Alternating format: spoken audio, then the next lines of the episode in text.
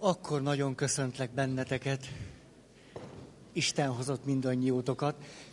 Ez terveink szerint az utolsó előtti alkalom, ugye most még találkozunk, és aztán a következő héten pedig majd meglátjuk, hogy mennyi kérdés érkezik.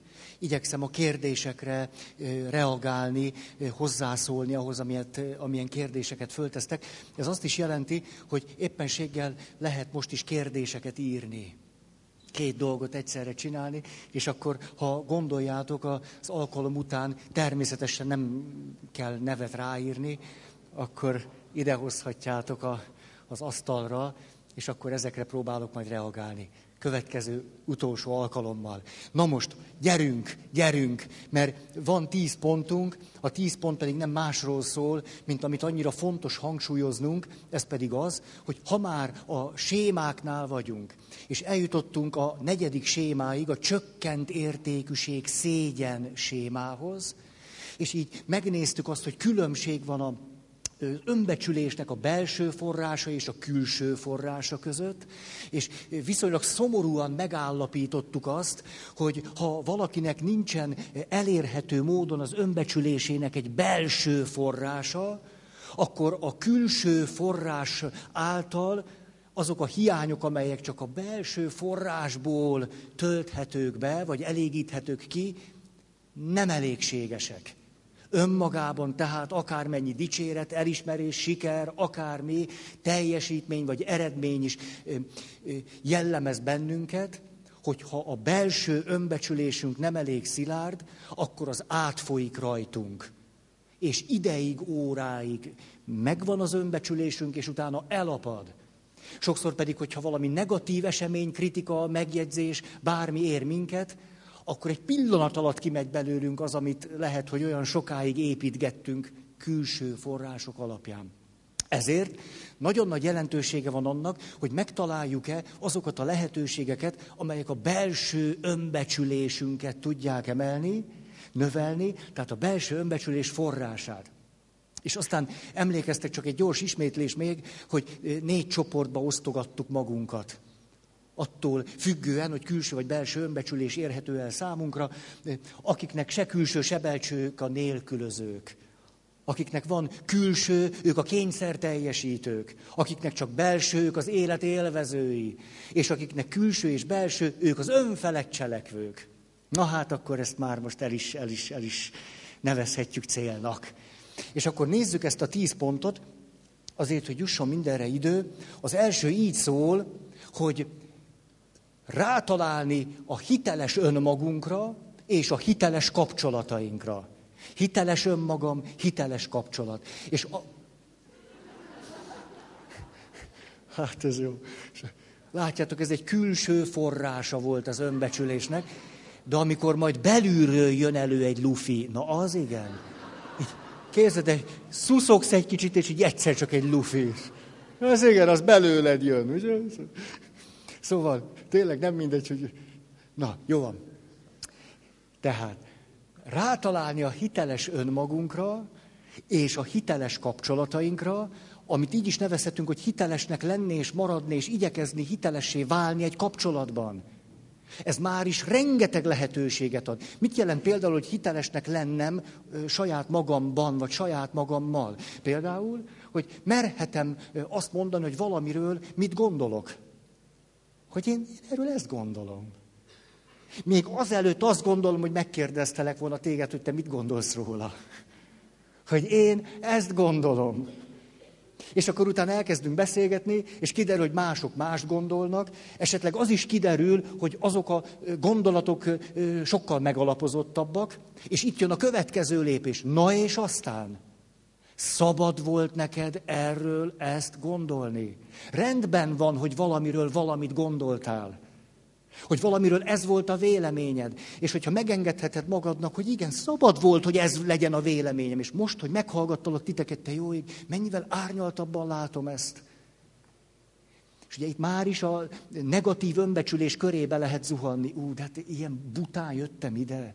Megint csak az derült ki, hogy mennyire egy gyagya vagyok. Hát rajtam nem fog még a ket se. Hát már ide járok 11 év, és még, még miket gondolok.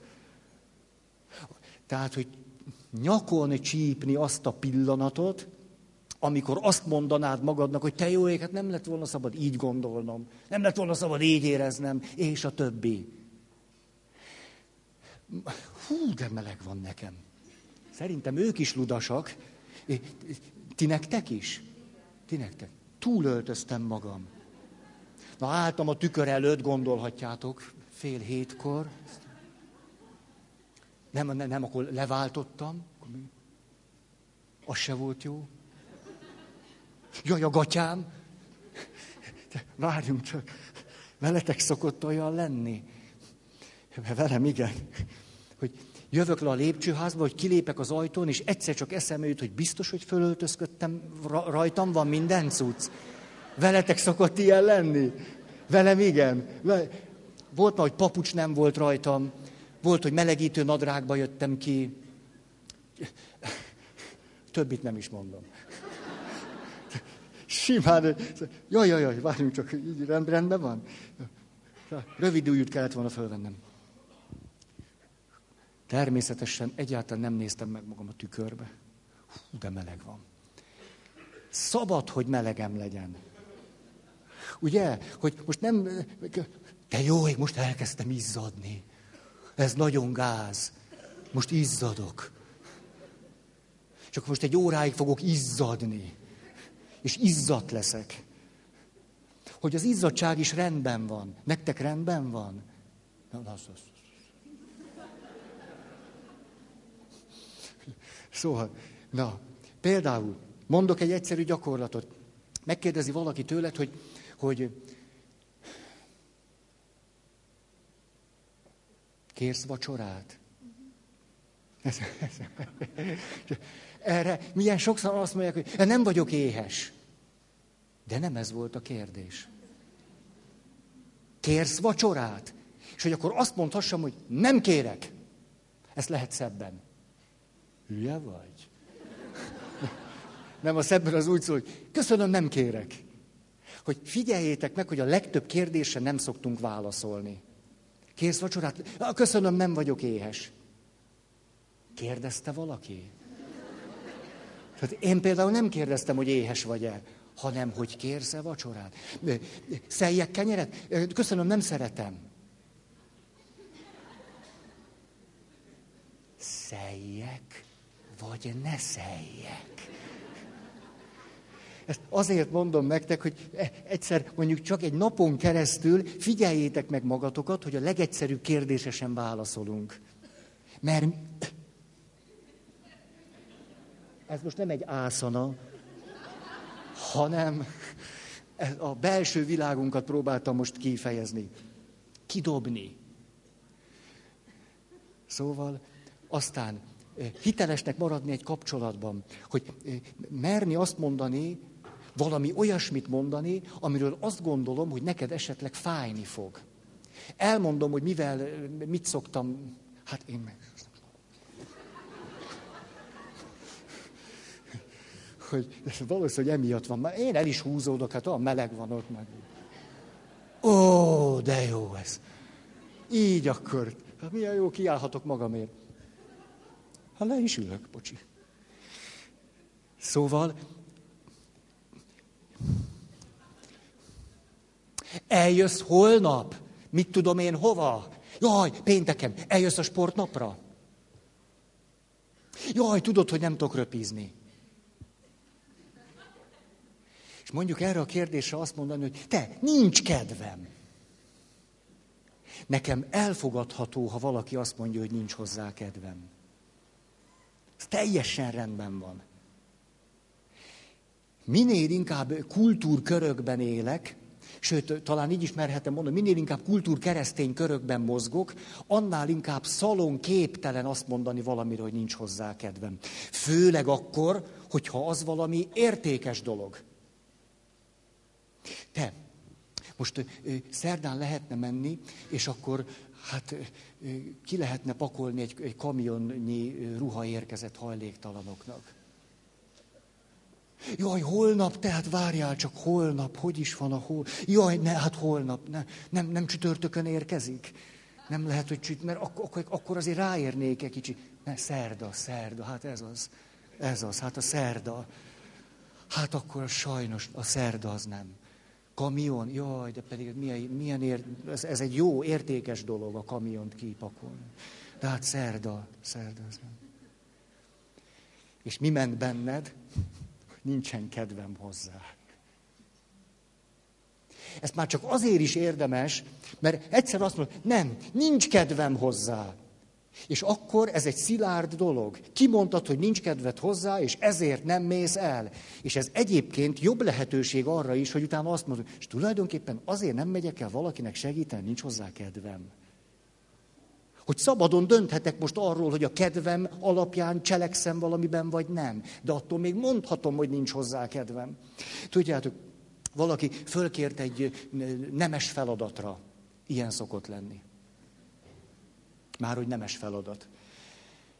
És azt találtam neki mondani, hogy te ne haragudj, de nekem most ehhez semmi kedvem. Majd zárójeleset mondom nektek. És tudjátok, a mi kultúr keresztény világunkban a válasz így szólt. Hát nincs benned semmi hivatás tudat. De van. Csak ahhoz nincs kedvem. Tehát, hogy van egy csomó hivatástudat bennem, és milyen jó, hogy, a, hogy szabadon a csomó hivatástudatommal valami felé irányulhatok. Ugye, ugye érthető, amit mondani akarok. Hát látni való, hogy vannak emberek, akik mellett az élet fénysebességgel megy el, mert neki nincs kedve élni.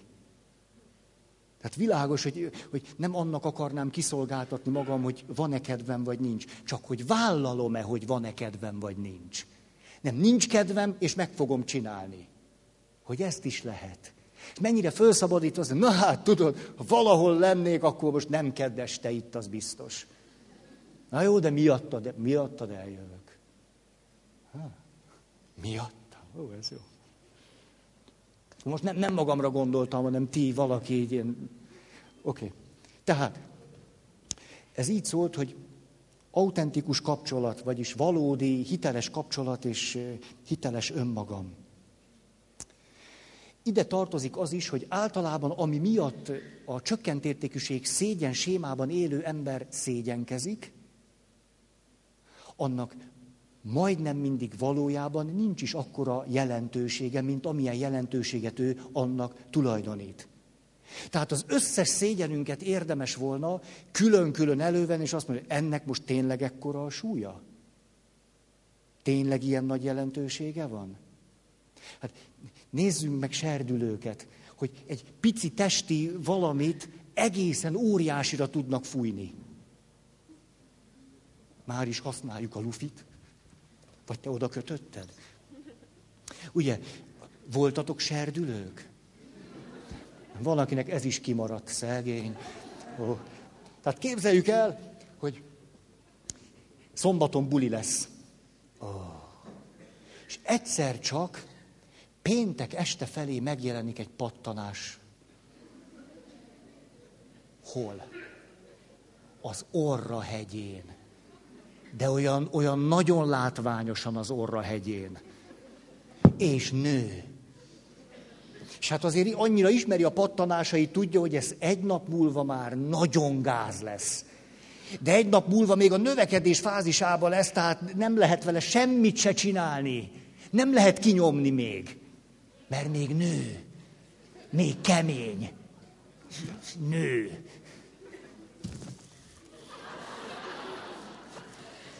Akkor, akinek csökkent értékűség, szégyen sémája van, és mennek hozzá, hogy te jössz a buliba? Te látsz engem? Ha hogy mennék már? Ha nem is látok, akkor tényleg így nem látok, ez vicces, csak a lufit látok. Tehát valami irgalmatlanra föl tudjuk nagyítani, fújni mindazokat, amikre hivatkozva mondjuk azt, hogy bénák vagyunk, csökkent értékűek, és a többi. Egyetlen pattanás elég lehet ahhoz, hogy életed nagy buliát kihagyd. De milyen szépen forgott, láttátok? Nem találtam el jól azért. Na jó. Ja, volt egy kedves ismerősöm. Volt egy anyajegy az arcám. Most képzeljétek el. A sors csapás, sors csapása. És éveken keresztül amiatt az anyajegy miatt szenvedett az arcán. Mások meg.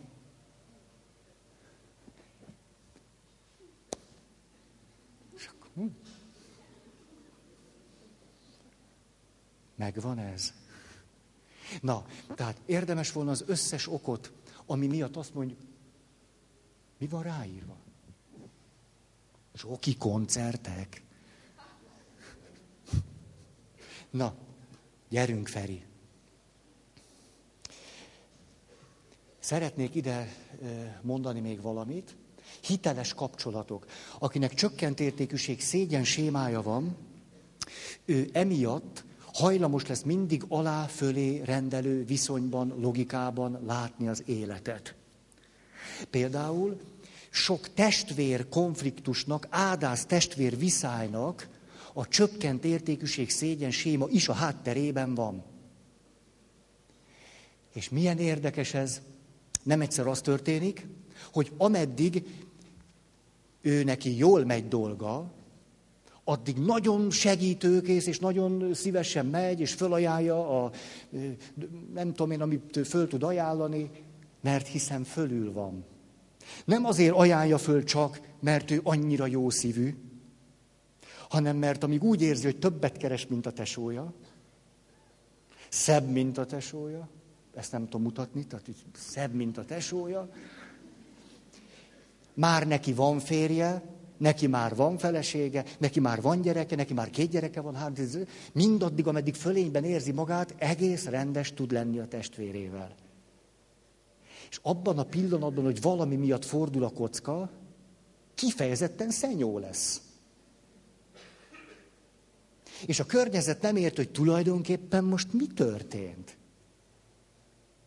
Hogy miért van az, miért van az, hogy a másik ő sikerének, aki csökkent értékűség szégyen sémával él, nagyon nehezen tud örülni. Sokszor kifejezetten személyes betartásnak veszi. Ellene irányuló valaminek a másik sikerét.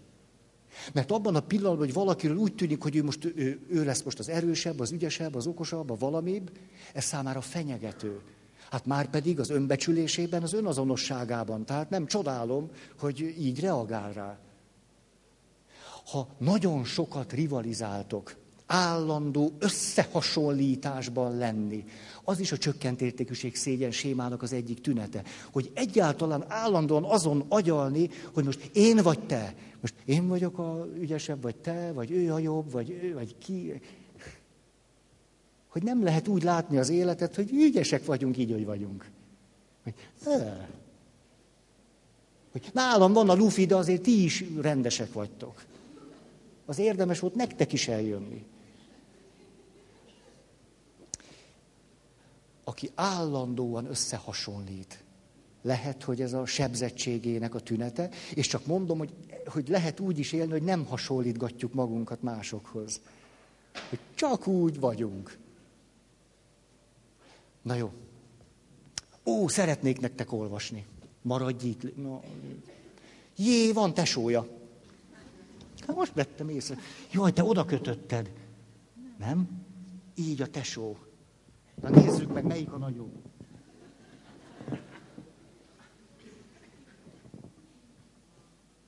Van különbség?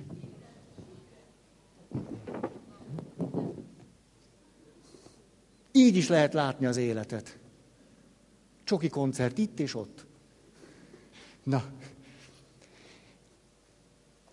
Milton Ericksontól szeretnék olvasni, lehet, hogy a mai alkalommal egy picit hosszabban. Hm.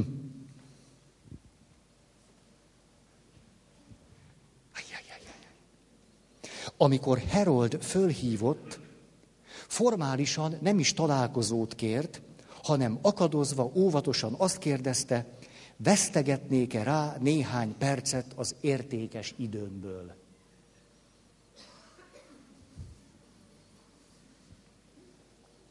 Amikor megérkezett, rémesen nézett ki. Borotválatlan volt és mosdatlan. A saját maga által vágott haja a nyakába lógott, a ruhája pedig koszos volt. Munkás bakacsban járt, fűző helyett spárgával. Az alakja se volt semmi, gacsos lábak, folyton csavargatta az ujjait, és furcsán fintorgott. Hirtelen benyúlt a zsebébe, és kihúzott egy csomó összegyűlt dollárbankót. Lejtette az íróasztalomra, és azt mondta, Mister, ennyit szereztem. Nem adtam oda a nővéremnek, pedig egész éjjel nyaggatott. Többet fogok fizetni, amint szereztem még pénzt.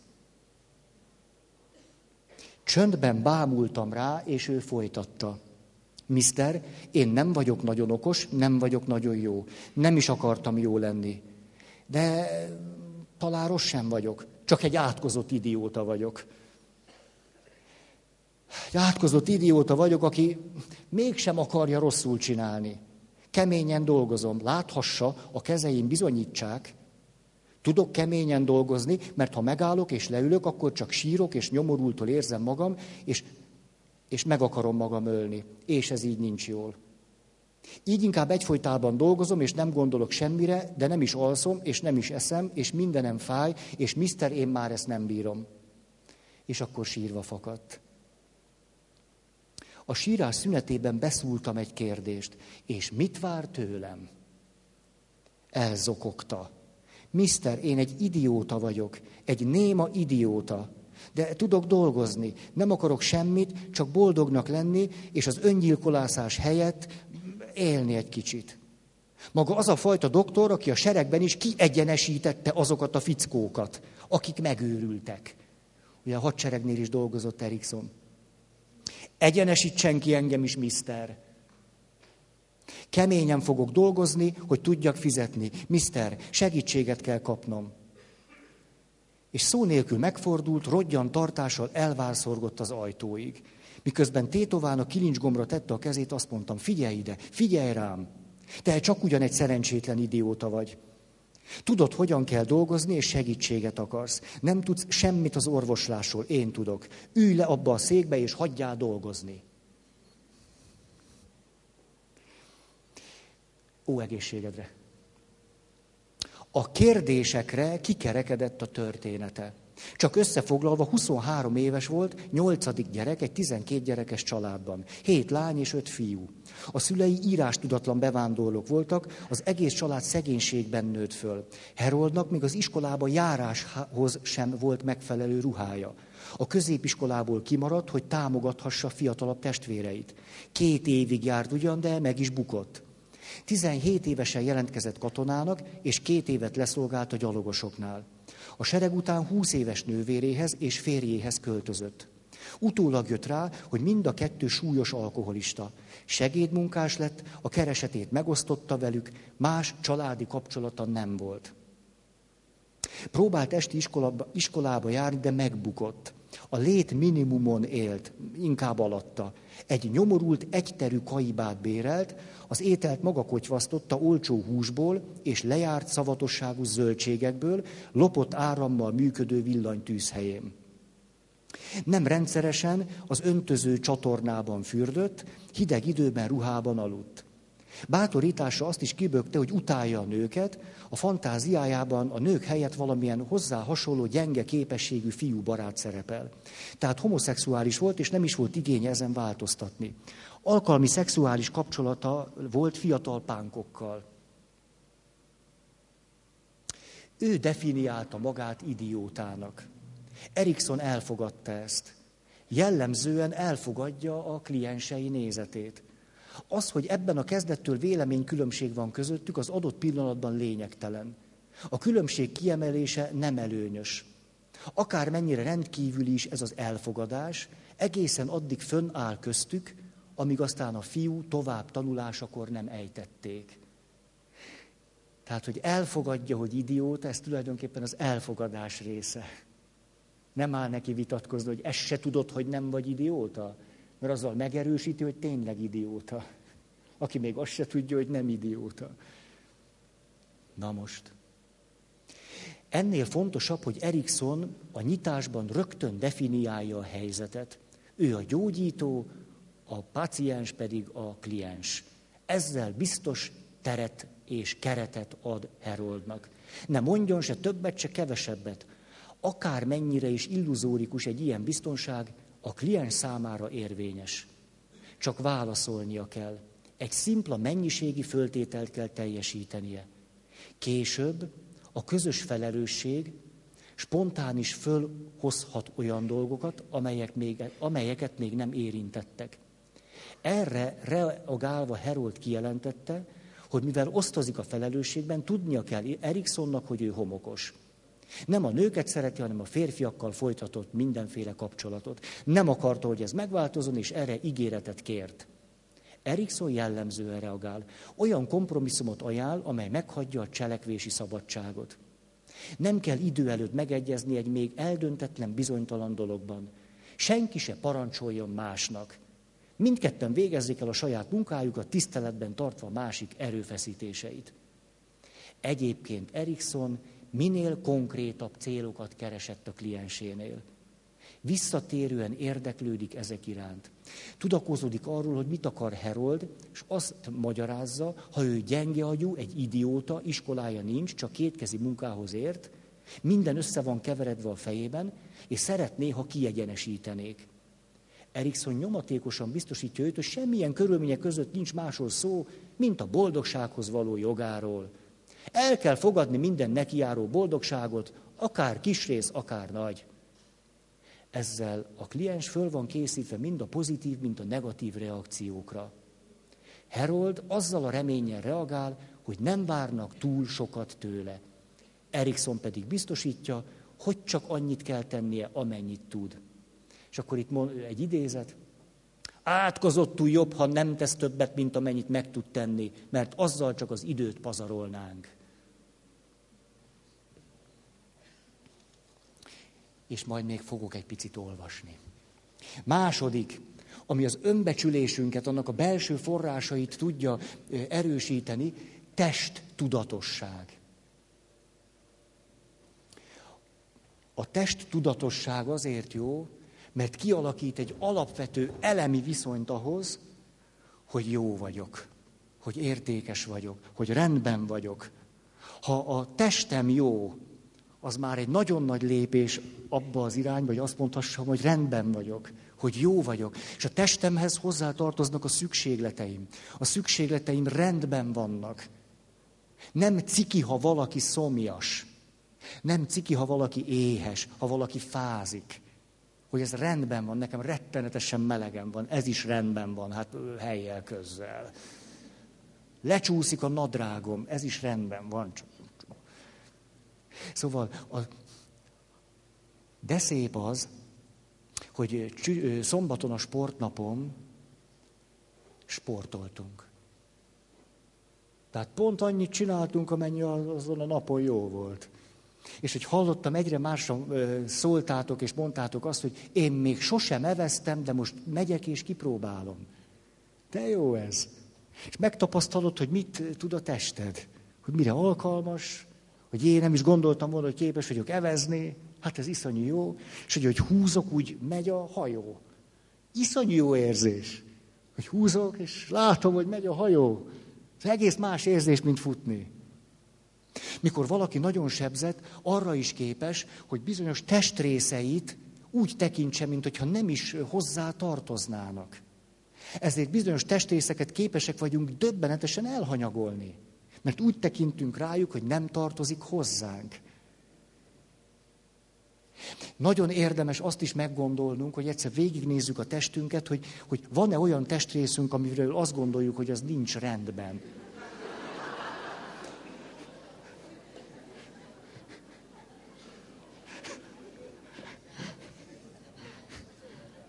Hát ez jó. Ti bezzeg láttátok. És alig vártátok, hogy leessen. Jól tettétek. Na gyere, látjuk, már hárman vannak. Milyen jó is ez. Így. Szóval, a sport azért egy nagyszerű dolog, mert két dolgot egyszerre mélyít el bennünk. Az egyik, hogy nagyon tudatosak leszünk a testünkkel kapcsolatban, a ezért aztán figyelünk a testünkre, és értékeljük is. A másik pedig, hogy munkára fogjuk. Tehát nem elkényeztetjük, egy sportoló sosem kényezteti a testét, hanem nagyon figyel rá, nagyon megbecsüli, tudatos, és közben munkára fogja. Ez egy nagyon jó összeállítás. És tudom, ezt sokszor idéztem nektek, de annyira szomorú, hogy papok, szociális munkások olyan igazi rendes emberek. Az átlag lakossághoz képest kifejezetten rossz viszonyban vannak a saját testükkel. Emlékeztek erre? És úgy tekintenek a testükre ezek a jó emberek, mint magasztos céljaik útjában álló rettenetes akadályra. Így, így néznek a saját testükre. De miért? Olyan jóba vagyok vele. Rendes. Na jó.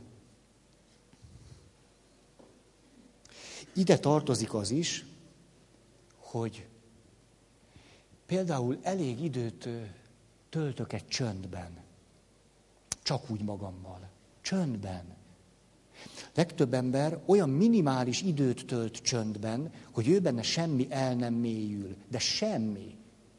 Olyan van, hogy gondolkodik, de tulajdonképpen mindig csak a köröket futja. Tik, tik, tik, tik, tik, tik, tik. Semmi nem mélyül el benne. Hát mitől lenne akkor jobban? Szóval ide tartozónak érzem azt is, hogy egyáltalán a testem jelzéseire elkezdek figyelni, nem veszem rögtön észre, hogy valamivel valami van. É, érzem, érzem, hogy van karom, van nyakam. Ugye ti szoktatok tornázni? Minden nap. Minden nap, hogy érezzem, érezzem. Ez micsoda hatékonyság tudat, hogy te jó, hogy bemelegítettem az egész testemet. Hát úgy kezdem el, hát úgy kezdek misézni, hogy már bemelegítettem. Hát ez, ez komoly, ez komoly. Képzeljük, hogy meghúzom magam úgy hideg testtel. Egy... Na jó. Jól van. Ide tartozik az is, hogy elutasítom a rossz bánásmódot. A rossz bánásmódot a testemre vonatkozóan is és a saját testemmel se bánok rosszul. Jól bánok vele. Első áldozás volt vasárnap. 24 pötty, tik-tik-tik-tik párosával elpötyögtetve álltak a sekrestjében, és miután ugye minden vasárnap misézek nekik, ezért aztán ott álltam, és ők izgultak, ezt a kettőt csináltuk. Én álltam, és ők izgultak és aztán, hogy elindultak, így ki, ki nyúlt az egyik kisfiú, egy ilyen kilenc éves kisfiú, azt mondta, atya, izgulok. És megfogtam a kezét, és volt, normális. Hát izgulni rendben van, normális, pont ehhez a helyzethez nagyon stimmel. Olyan, ugye, hány és hány jegyes, akkor készültök az esküvőre. Szép dolog. És milyen gyakran van az, mikor, mikor valaki próbáljuk a szertartást. Hát csak úgy ülve, de hogy éppen. Na és akkor neked azt kell mondani, hogy Brünnhilda. Hát nem kell, de lehet. Brünnhilda, én téged feleségül veszlek. És akkor megjelenik egy kis pára a szemen. Hú, hát már, már most, most, most. A feleség elmondja, hogy Brünnhild, én hozzád megyek. Te Feri, én már most izgulok. Ezt olyan gyakran szoktam hallani. De már most izgulok. Ez hogy lesz? Három napig lesz így. Hogy milyen jó az, ha valaki izgul. Ez normális. Na jó.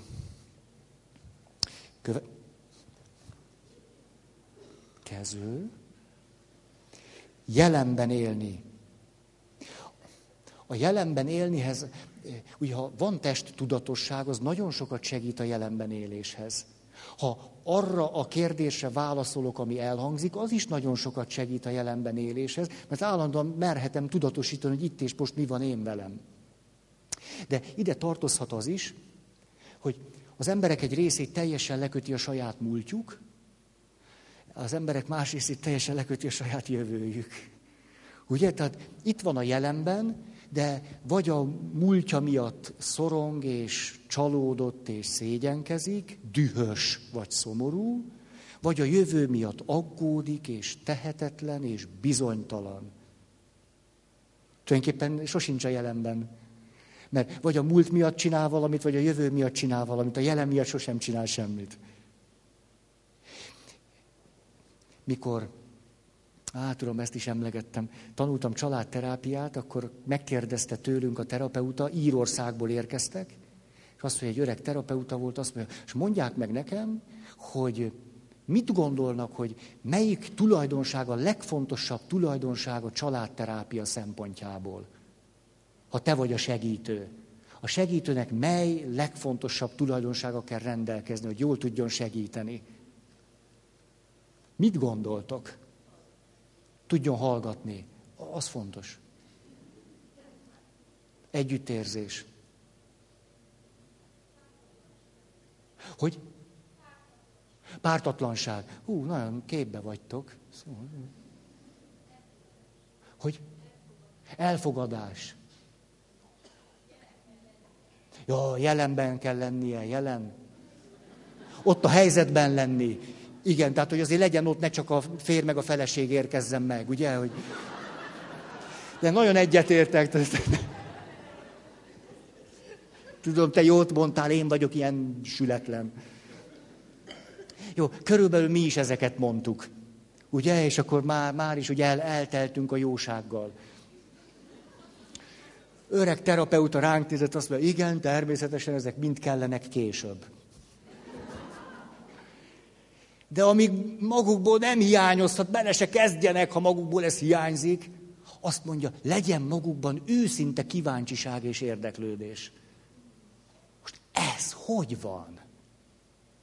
Nehogy nekem két mondat után tudják, hogy hogy van, Ugye a legtöbb ember addig kíváncsi, ameddig egy modellt rá nem tud húzni arra, ami éppen történik. Ja, hát eh, most is csak ez történik. A csökkentés szégyen sémájában van, és most akkor szégyenkezik. Na ez az. Na jó, most kivárom, elpirul, igen, most pirul, igen, most akkor jó, most akkor jobban van egy kicsit, jó, most már fölnéz, jó, jó, jó de dögunalmas.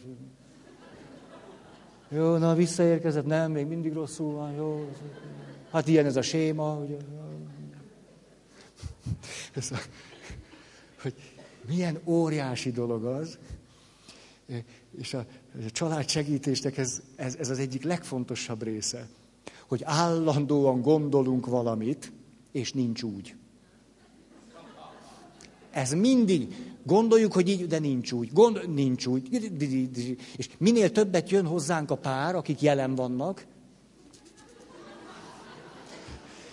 és ha mi is hajlandók vagyunk ott lenni, akkor elkezdünk minden alkalom után egyre jobban derülni, hogy mi mindent gondoltam én az előző alkalommal arról, hogy miről van itt szó.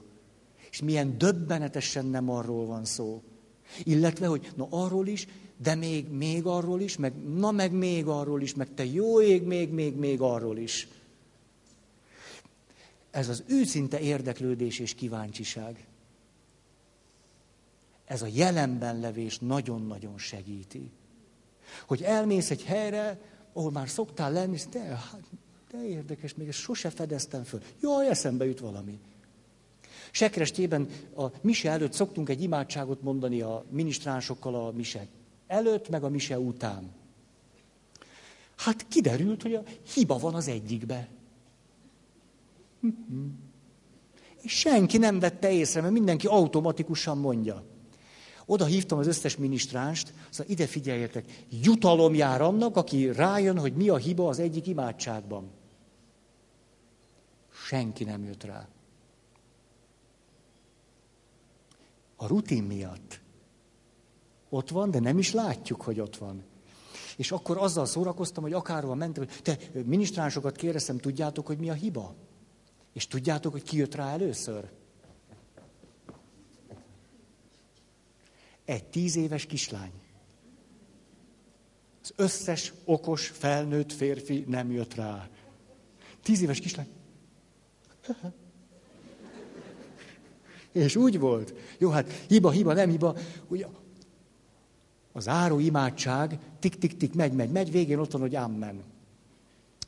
Az első imádság végéről hiányzik az amen. és nem tűnt föl senkinek.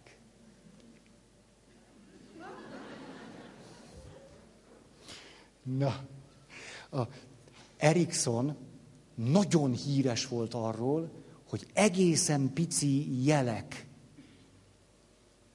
azok számára nagyon, nagyon egyértelműek és világosak voltak, és egészen aprócska jelekből ki tudott bontani valamit. Mert észrevette őket.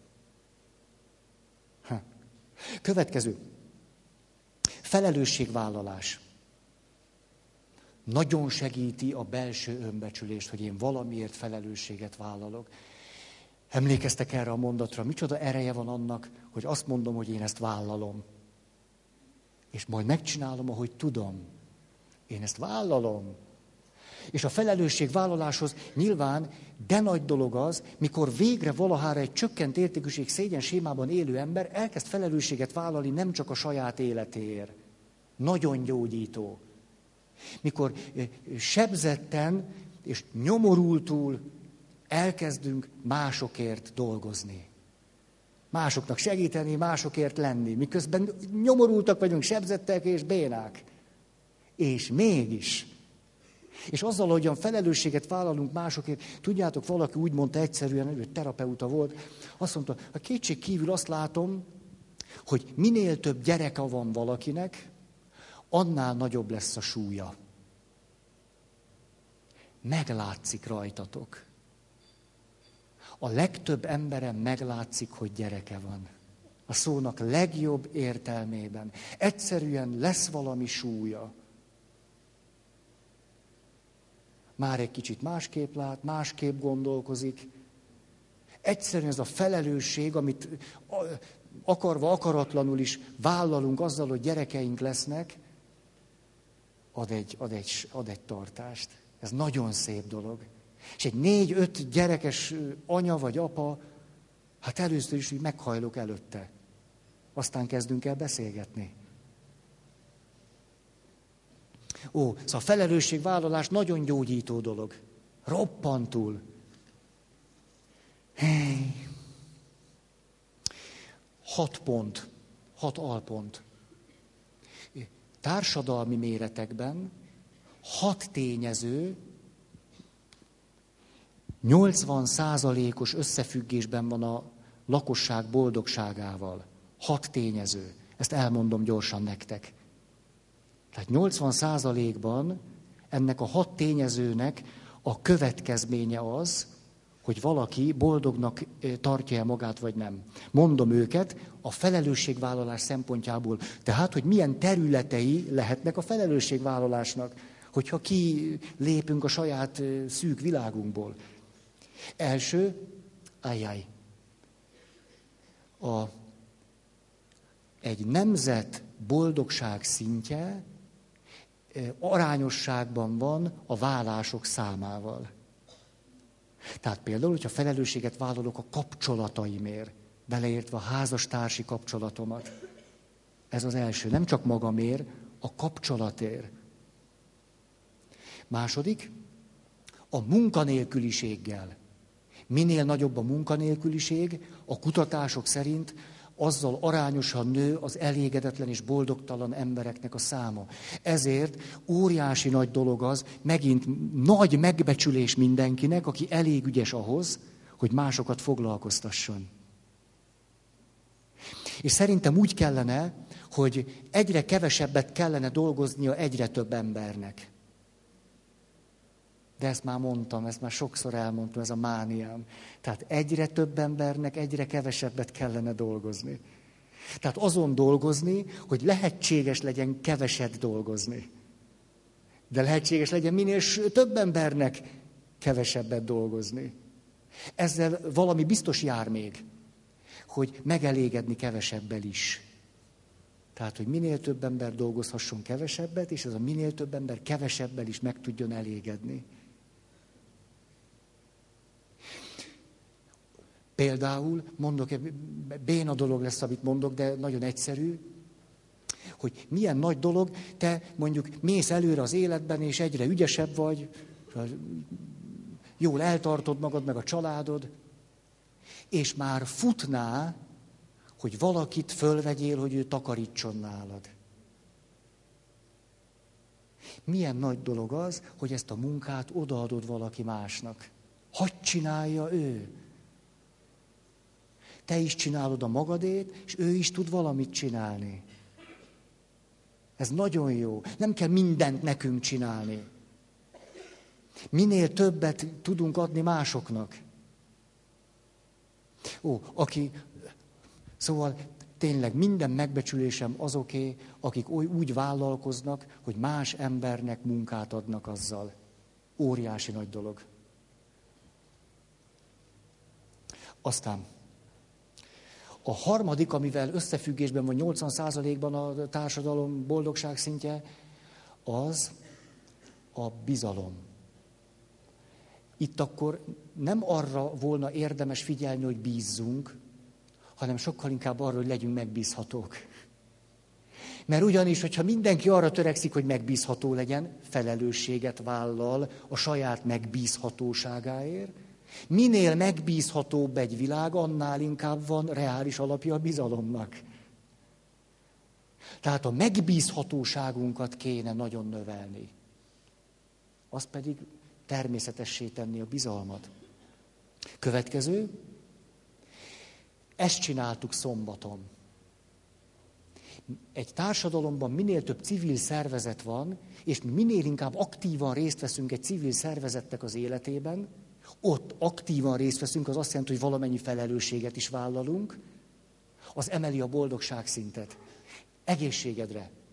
És kihoz bennünket abból, hogy béna vagyok, szerencsétlen vagyok, semmire se vagyok jó. Ezúton is köszönöm azt a zseniális gomba paprikást, amit ettem szombaton. Nagyon finom volt. Nagyon megbúgatott.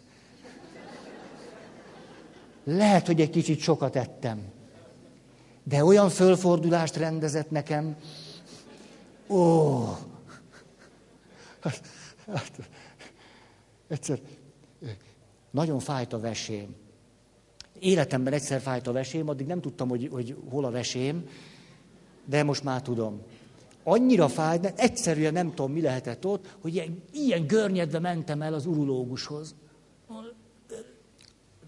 Levegőt se volt könnyű venni, fáj a vesém. Szóval, jó, hát de húzza ki magát. Uh-huh. Hát mondom, fáj a vesém. És akkor készítettek valami röntgenfölvételt, és akkor tudjátok, fölcsípteti az orvos, ugye átlátszik, nem tudom, átlátszik, Hát ezen semmit nem lehet látni, hát magának milyen gázosak a belei.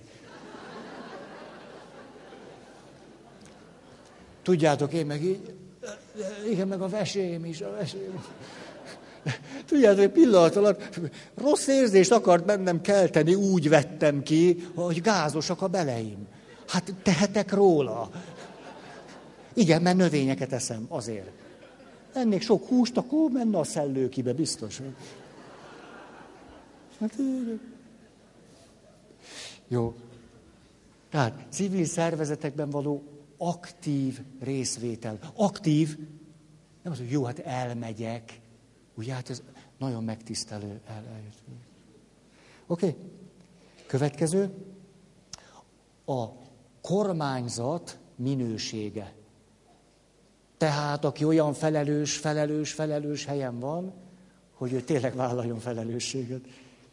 És a következő, hát akárhogy is, de a kutatások szerint ez a hatodik dolog, a hívők aránya. Minél több hívő ember, annál boldogabb a társadalom. Ez jön ki a kutatásokból. Tehát itt lehet felelősséget vállalni Istenért. Ez egy jó dolog. Na uram, van valami melód?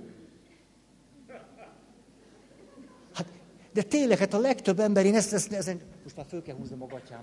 Mindig ilyenkor, óra ötkor szokott. Nézem, annyira zűrösít minden. Ne nézzétek már létszőletet. Tökre zavarba hozok. Kérdezni szeretnél? Aha, tehát, hogy vallás gyakorló-e vagy hívő? Hívő. Hívő. Igen. Na most, hol tartottam?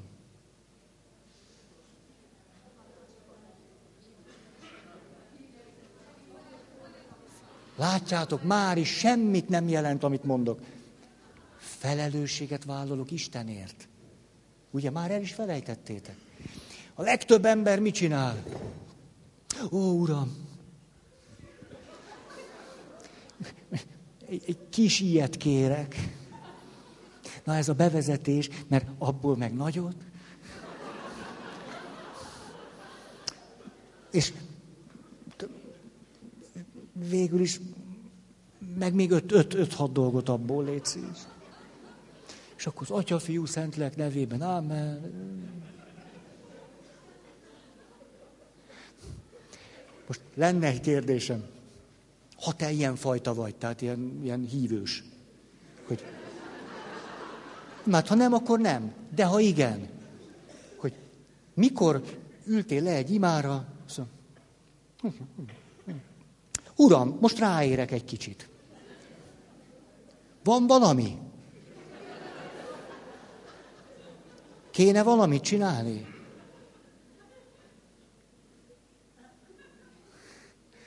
Hát ez mikor volt utoljára? Hát ez döbbenetes, nem? Hogy az, kapcsolatban vagyok Istennel. Hát szép kapcsolat. Kicsit egyoldalú. Hogy Isten mondhatja nekem azt, hogy te most légy, az intéz már el ezt. Hát én most, én most tudod.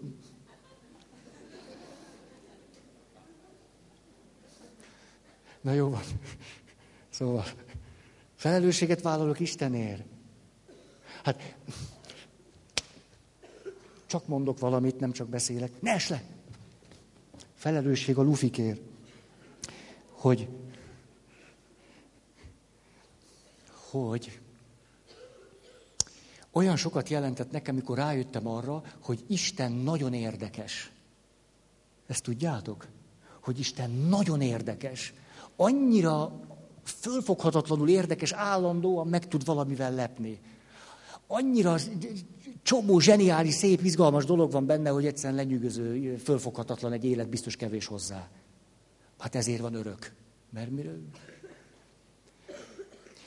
Ezért pap növendék voltam, ücsörögtem, sokat ücsörögtem. Hát a valószínű, hogy akkor Istenről nem szabad unalmasan beszélni. Mindig kell egy fordulat, egy váratlan dolog. Hát tulajdonképpen Istennek egy sajátos, nem direkt módon vett meghamisítása, amikor valaki unalmasan beszél róla. Volt egy drága professzorunk, olyan okos volt, hogy három vagonnal vitték utána mindig azt a sok eszet. Hát alig fértünk be az előadóterembe, mert bejött az sok esze, hát már mi alig csak úgy, úgy álltunk így, mint a fogpiszkálók a menzán. És hogy tele lett a terem a sok eszével, és tényleg így volt.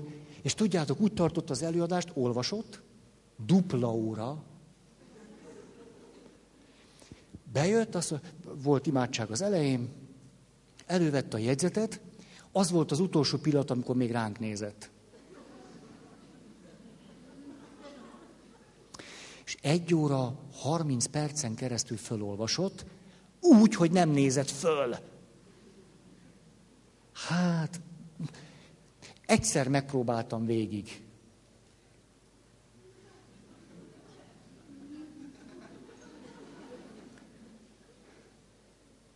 Minden igaz volt, amit mondott nyilván. De olyan dögunalom volt, meg, meg tudtam tőle pusztulni. És akkor jöttem rá, az lehetetlen, hogy, hogy Istenről szerintem így nem. Nem, nem, egyszer nem szabad. Na jó. Ötös pont. Rátalálni a saját döntéseinkre, a saját választásainkra. Például, hogy fölismerem, hogy dönthetek arról, hogy mely gondolataimat gondolom tovább. Hogy mikor állítok le már egy lehetetlen gondolkodás folyamot, amiben, ugye ezt nem kell ragoznom, ezt ismeritek, hogy napokig tudunk őrlődni a semmitől. És jaj, jaj, Na, szabad vagyok abban, hogy ezt leállítsam. A túlzott önkritikámat szabad leállítanom. Feri, hagyd abba. Ezt lehet mondani, ez olyan fölszabadító. És akkor abba hagyom. Ja, de jót szóltál. Még egy napig ezt csináltam volna magammal. Hát jó, hogy mondod, tényleg, milyen szép az élet. És a szabadságunkhoz az is hozzátartozik, hogy az önbecsülésnek mely területeit tartjuk fontosnak. Hogy én eldönthetem, hogy igen, ez a terület egyáltalán nem olyan fontos. Hogy eddig azt gondoltam, hogy ezen áll vagy bukik. Hogy hány diplomám van. Most a diplomamunkáról ne is beszéljünk. Mert az látszik, hogy teljesen külön úton jár. Tehát, hogy ha ennyi van, akkor igen. A...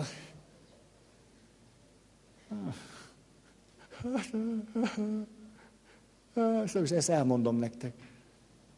De azt hiszem egyszer már mondtam, képzeljétek, elárulom, nincs is teológiából diplomamunkám. Na ez mit szóltok? Mert az történt, hogy amikor ki, hogy is mondjam, tehát más vizeket ajánlottak, mondták, hogy kalózkodhatna a pápai vizeken is továbbra, de egy, egy más, más utat gondolnánk magácskának.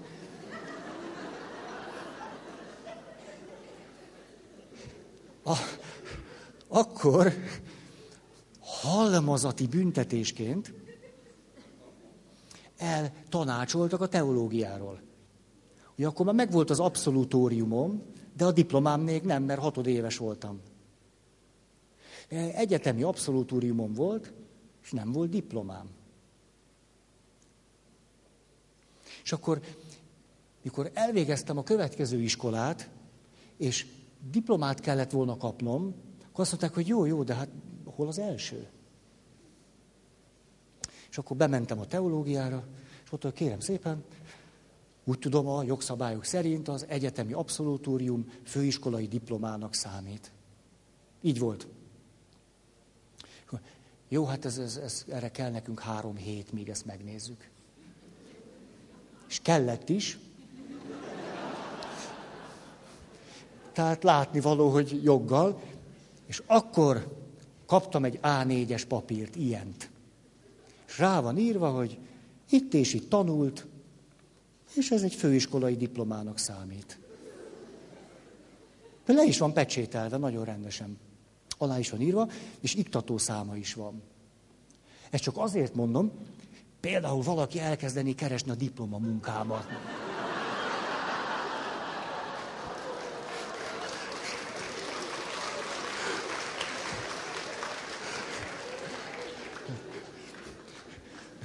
Szívesen bemutatom nektek az A4-es lapot. Föltesszük a hollapra.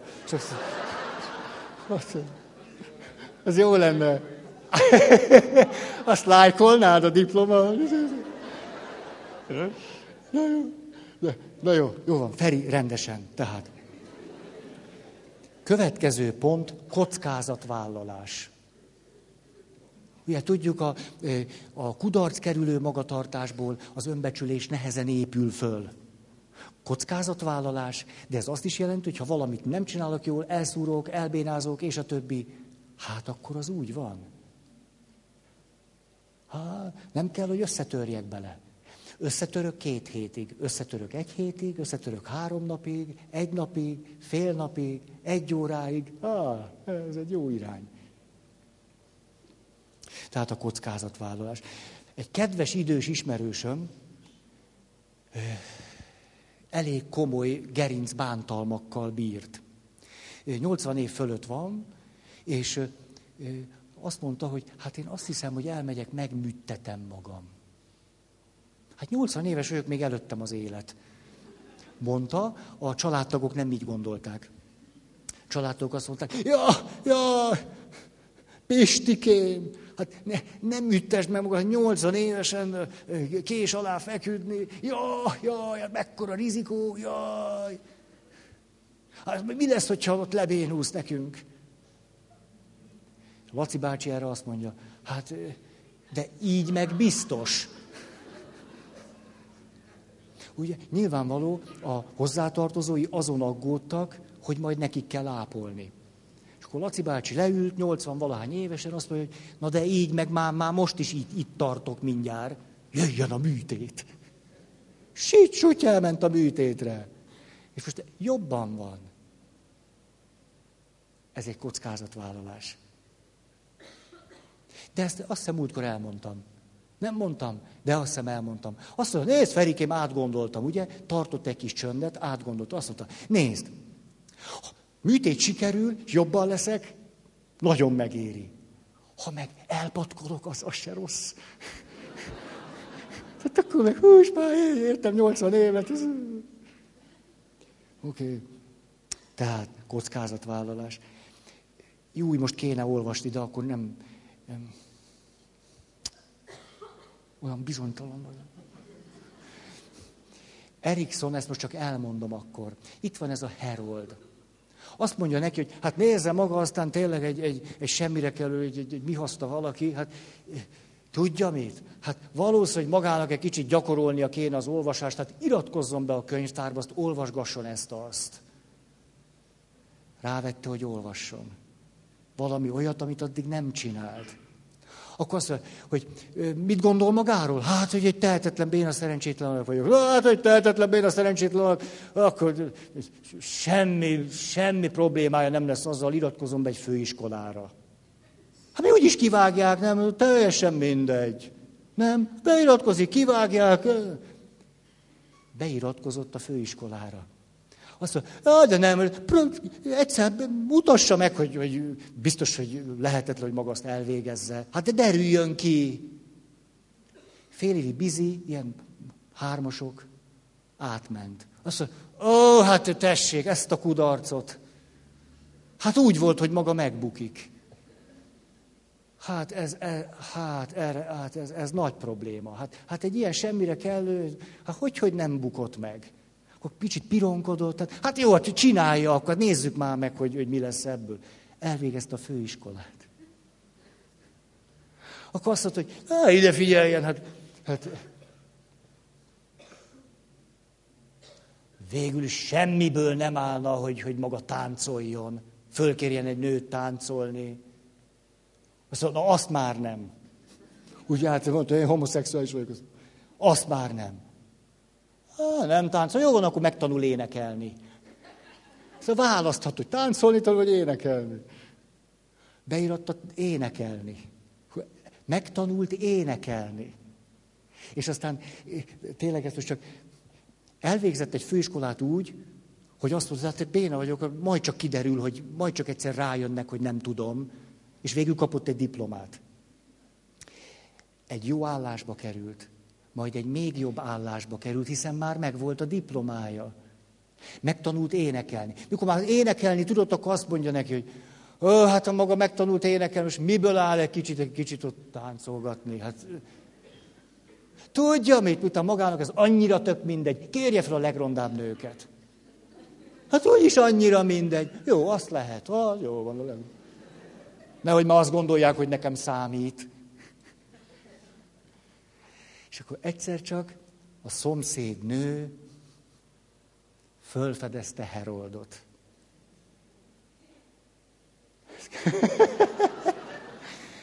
És a szomszédnő azt mondja, egyszer csak beállított ilyen főzött vacsorát, azt mondja, látom maga mindig olyan későn jön haza, csinálta magának vacsorát. Bejöhetek, de már ment is, ugye? Hát mi? És akkor, ha már, ugye, akkor kicsit borozgattak, elkezdtek énekelni. De Herold már tudott énekelni.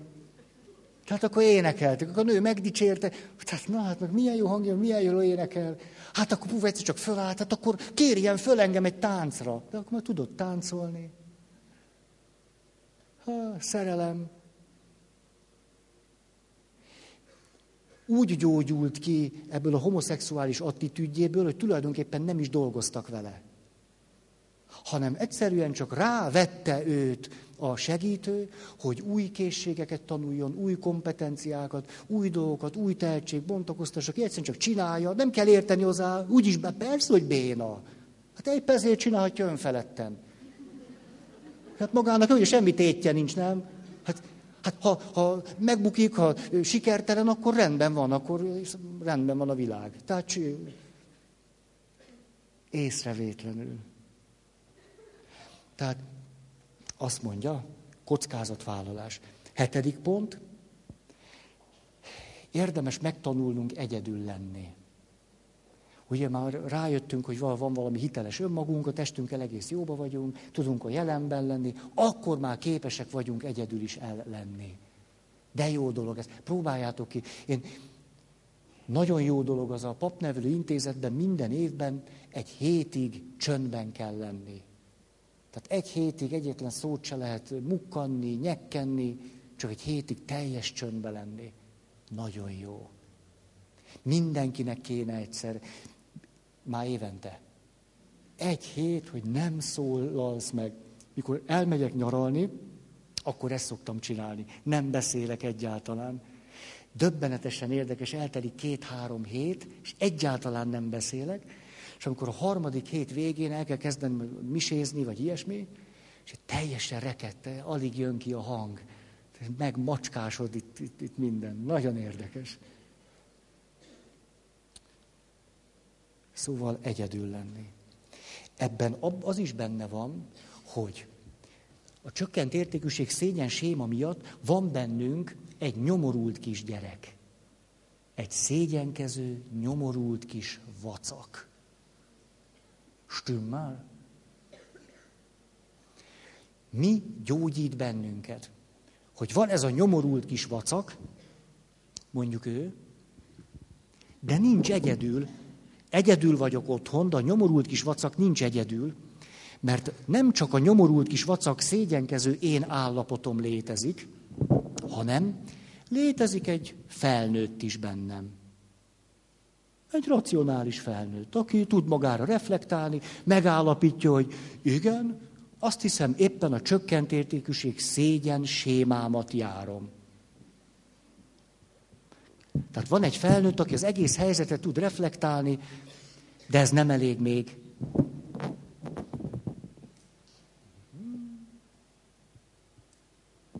Mindenkiben van egy gondoskodó szülő gondoskodó szülő.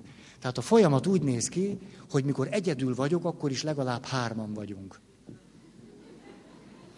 Tehát már is tulajdonképpen az a probléma, hogy ki beszéljen, ugye? Látjátok, már is. Tehát hazamész egyedül, ugye eddig, jaj, egyedül vagyok. Hogy lennél már egyedül? Itt van az a valaki, aki azt mondta, hogy jaj, egyedül vagyok. Kérdezd meg a felnőttet, mit mond rá. A felnőtt mondja, persze, hogy egyedül vagy, mert nincs férjed. Hát a hajó, így, ez, persze, most egyedül vagy. Igen, ez egy, ez egy este, most eldöntheted, hogy mit akarsz csinálni. Ah, hogy eldönthetem, olyan boldogtalan vagyok. A felnőtt, na, látok, most úgy döntöttél, hogy ma boldogtalan leszel. Aha, nagyon érdekes döntés. És akkor lehet, hogy azt mondja ez, hogy jó, jó, akkor tudnék valahogy máshogy dönteni. Igen, igen, tudnál. Na de hogy? Hát például úgy, hogy valamit csinálsz, amitől jobb lesz. Igen, de nem tudom, hogy kell. Kérdezd meg anyut. Aput. Itt van. Bennem élő apu azt mondja, ó, úgy elintézzük, mint a sic. Mit szeretnéd csinálni? Jaj, nem tudom. Gondoskodó szülő, jaj, gyere, adok neked egy puszit. Gyűrű.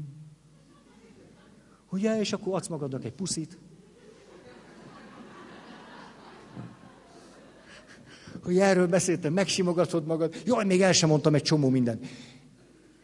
Mert bevezettelek benneteket a hálószobámba. Már most ismeritek a párnáimat. Ugye?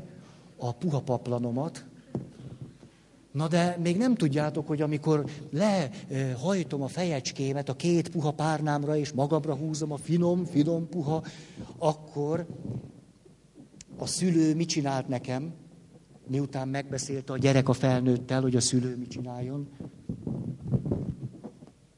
Elmentem, és készítettem magamnak matracot. 8 centi kókusz rost, összesen 2 centi szivacs. Nagyon tuti. Érzékeny a derekam, és a keményen vagyok jól.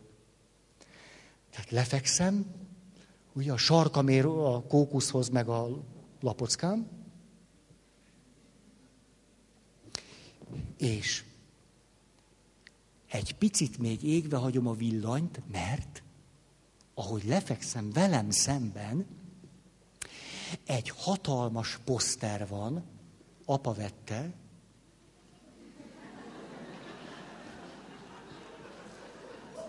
Ósiba,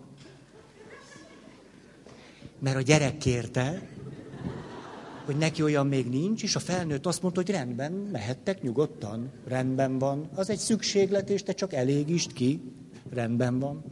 És ezért most elmondom nektek, lerakom a gyereket, a felnőttet, meg a szülőt. Ezért vettem Snoopy-s plakátot.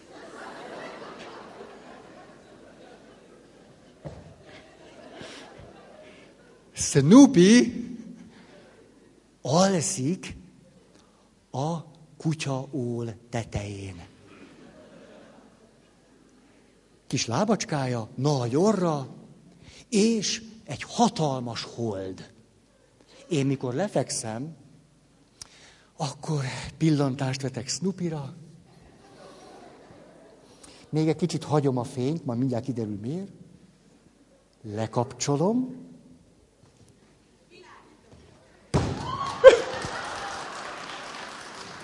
foszforeszkál a Snoopy. És nem csak a Snoopy foszforeszkál, hanem a hold is. Jó vagyok? Tehát 46 éves leszek nem sokára.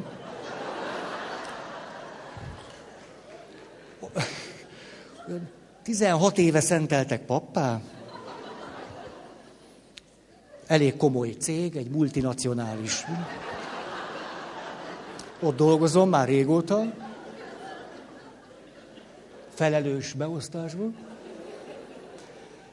De ha én hazamegyek, foszforeszkáló Snoopy vár engem.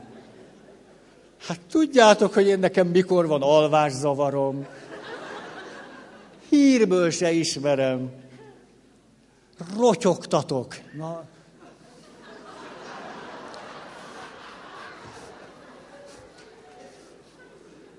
komba paprikás. Szóval, mikor azt mondod, egyedül vagy, legalább hárman vagytok. Gyerkőc, gyerkőcet bátorítani, mit szeretnél? Na, na, na. Felnőtt azt mondja, igen, jogos, hogy kérjed. Rendben van. És utána a szülő megadhatja a gyereknek. Hát tudjátok, hazamegyek este, én tobzódok. Tényleg. Hát, Feri, melyik sportcsatornát van kedved nézni? Jaj, de jó, hogy kérdezed. Jaj, melyik is legyen úszó EB Debrecenből. De jó ötlet. Az nem rossz. Nem rossz. Szóval, mikor egyedül vagyunk, is legalább hárman vagyunk. És a sebzett önbecsülésünk és szégyenkezésünk oly jól gyógyítható, hogy a sebzett gyerkőc kooperál a felnőttel és egy gondoskodó szülővel ideben. Hey, jó van, én most ezt muszáj itt befejezni. Még három van, és akkor ezeket legközelebb fogom elmondani. Úgyhogy akkor elköszönünk. Hát akkor mi hárman most elköszönünk tőletek. A gyerek már megy, mert olyan jó programjai vannak még este. A felnőtt azt mondja, persze, nem kell mindig itt lenned, mindig dolgozni, meg előadni. De, de mehetsz nyugodtan. És a szülő már készíti is a tejbegrízt. Akkor köszönöm a figyelmeteket.